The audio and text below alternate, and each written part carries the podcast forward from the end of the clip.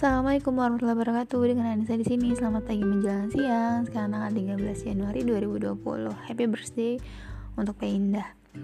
Nah, pada berbagi kali ini aku mau menjelaskan mengenai kesehatan reproduksi Yang biasanya mungkin orang yang mau melanjutkan pendidikan Itu pasti mencari tahu dulu kan. Kalau misalkan yang spesifik major kesehatan reproduksi itu mempelajari apa aja sih? Kayak gitu. Jadi untuk S2 kesehatan masyarakat di UI itu banyak banget spesifik jurusannya. Jadi uh, epidemiologi aja dibagi tiga epidemiologi komunitas kemudian epidemiologi lapangan atau FETP biasanya disebutnya sama epidemiologi klinis. Terus ada juga Mars kemudian IKM IKM ini banyak banget juga isinya. Ada AKK terus di dalam AKK juga ada banyak gitu. Kemudian biostatistik promosi kesehatan cash pro juga masuk di dalamnya. Terus kebijakan kesehatan asuransi kesehatan ekonomi kesehatan kesehatan lingkungan kesehatan lingkungan itu dibagi dua juga ada epidemiologi kesehatan lingkungan sama kesehatan lingkungan aja gizi pokoknya banyak banget deh K3 juga masuk Nah, aku spesifik mau menjelaskan mengenai Pro. Jadi kalau misalkan di UI, itu kan ada mata kuliah wajib fakultas sama mata kuliah wajib apa, peminatan.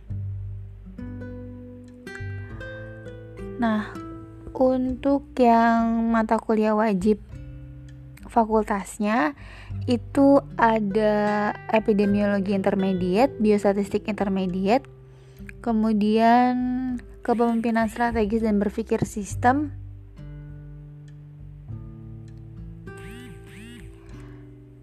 lingkungan kesehatan global, promosi kesehatan lanjut, Kemudian ada metodologi penelitian kuantitatif, metodologi penelitian kualitatif, data manajemen dan analisis data lanjut, manajemen dan kebijakan kesehatan, penulisan ilmiah dan publikasi. Udah gitu tesis. Nah, itu yang wajib univ uh, fakultas. Kalau wajib peminatan karena aku peminat kesehatan reproduksi, itu yang gak dipelajari sama peminatan lain ya kecuali peminatan lain mau ambil mata kuliah itu boleh. Kan um, kita tuh minimal 44 SKS jadi kalau mau jajan sebanyak banyaknya nggak masalah gitu. Tapi tergantung sama IP juga kan berapa. Karena ada maksimal SKS yang diambil per semesternya. Nah untuk yang mata kuliah wajib mata kuliah wajib kita mata kuliah wajib kita atau di kesehatan reproduksi itu ada keselamatan ibu, kelangsungan hidup anak, gizi kesehatan dan reproduksi wanita, kesehatan reproduksi remaja, kemudian aspek psikososial kesehatan reproduksi, manajemen mutu pelayanan kesehatan reproduksi, kemudian ada kesehatan reproduksi lansia, penyakit menular seksual dan HIV/AIDS. Nah, itu yang khusus di case pro-nya atau kesehatan reproduksinya.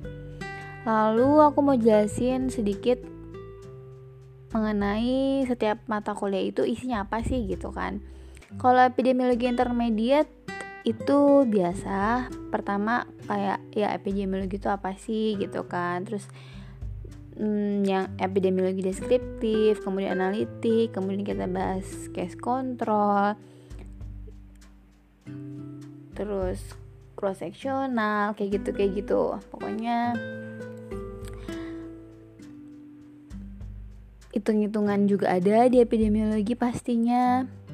Terus kalau biostatistik intermediate ya ini statistik yang kayak hmm, pertama tuh belajar mengenai data gitu. Kemudian yang skala data itu ada nominal, ordinal, interval, rasio kayak gitu. Terus hmm, standar deviasi gitu-gitu. Itu itu ngitung-ngitung juga. Terus nanti masuk ke SPSS juga di biostatistik intermediate. Nanti lanjutan dari biostatistik intermediate itu ada me ini manajemen data manajemen dan analisis data lanjut yang mempelajari mengenai UJT sampai multivariat yang mm, multivariat yang pokoknya sampai multivariat itu dipelajari. Kalau dipelajari multivariat itu ada di adalah manajemen dan analisis data lanjut. Uh, kalau kesehatan ibu kelangsungan hidup anak itu mempelajari mengenai ya gimana epidemiologi KIA uh, terus ke kematian bayi kematian ibu terus kayak determinan determinannya gitu itu dipelajari di situ. Nanti kalau misalkan uh, ada sih aku nggak tahu nyimpan di mana silabus dan lain sebagainya. Nanti aku jelasin deh kalau misalkan sometimes aku lagi nemu silabusnya. Ada sih kayaknya di laptop tapi nggak tahu karena nggak terlalu rapi banget data aku Kemudian gizi kesehatan dan reproduksi wanita ini ya mempelajari tentang gizi ibu hamil, ibu menyusui, gizi bayi, balita, stunting tuh dipelajari di sini juga. IMD, inisiasi menyusui dini, terus pertumbuhan bayi balita dan gizi-gizinya gitu ini di sini. Terus kesehatan reproduksi remaja ya mempelajari tentang remaja kayak misalkan tumbuh kembang remaja terus kenakalan remaja juga dipelajari pokoknya semua tentang remaja Kepemimpinan strategis dan berpikir sistem ini cuma garis besarnya aja ya. Kepemimpinan strategis dan berpikir sistem. Kalau kepemimpinan strategis dan berpikir sistem itu, ini kita diajari kayak hmm, leadership, kemudian kita tuh diajari berpikir sistem ya. Jadi kayak ngeliat segala sesuatu tuh dari helikopter gitu. Bukan hanya dari permukaannya aja. Terus yang diajari personal mastery di sini. Ini sebenarnya seru sih seru banget. Kalau menurut aku karena dosennya emang enak banget. Jadi ngena gitu pelajarannya kalau lingkungan dan kesehatan global, ya judul aja lingkungan dan kesehatan global. Kita mempelajari kesehatan secara global. Jadi kayak misalkan nih kalau ada bencana banjir itu uh, penyakit apa sih yang nanti muncul kayak gitu. Terus penyakit eh, penyakit-penyakit yang disebabkan oleh kekeringan tuh apa? Terus pokoknya ini mempelajari tentang lingkungan dan kesehatan global gitu. Pokoknya luas banget cakupannya. Kalau promosi kesehatan lanjut ini belajar kayak hmm, gimana buat program kayak gitu kayak gitu.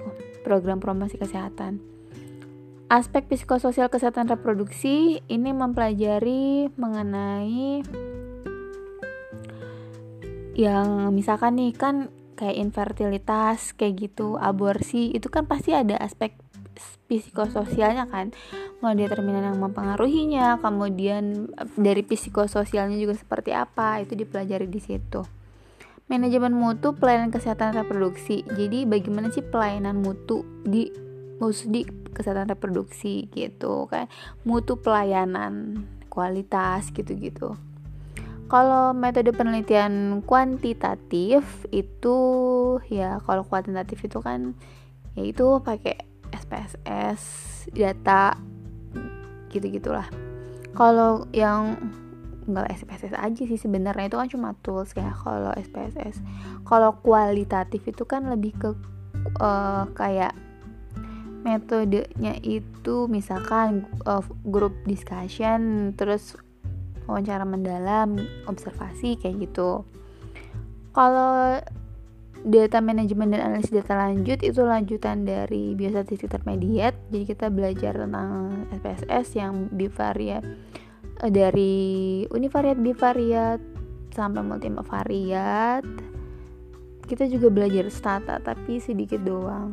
Manajemen dan kebijakan kesehatan ya ini masalah BOK gitu-gitu terus masalah UKM UKP penulisan ilmiah dan publikasi ini dulu diajari mengenai aku dapat Mendeley itu di sini terus dapat sistematika review juga di sini jadi kita belajar nulis jurnal sih dan publikasi itu outputnya. Kalau metodologi penelitian kualitatif kuantitatif outputnya proposal kemudian kesehatan reproduksi lansia mempelajari semua tentang lansia penyakit penyakitnya masalah-masalah pada lansia itu apa aja mulai dari masalah uh, psikologis masalah biologis, masalah pokoknya semua masalah lansia, preventifnya gimana, kuratifnya gimana, rehabilitatifnya gitu. Penyakit-penyakit yang kayak osteoporosis, banyak banget sih penyakitnya. Dan kayak dari segi sosialnya juga kita bahas, kita ke panti juga ketika mata kuliah ini. Kemudian panti Werda Kemudian penyakit menular seksual dan HIV AIDS ya mempelajari tentang apa aja penyakit penyakit menular seksual. Kemudian banyak juga kita mempelajari tentang HIV kayak populasi kunci kayak gitu kayak gitu deh. Ini jadi cuma aku garis besar aja nggak menjelaskan detail.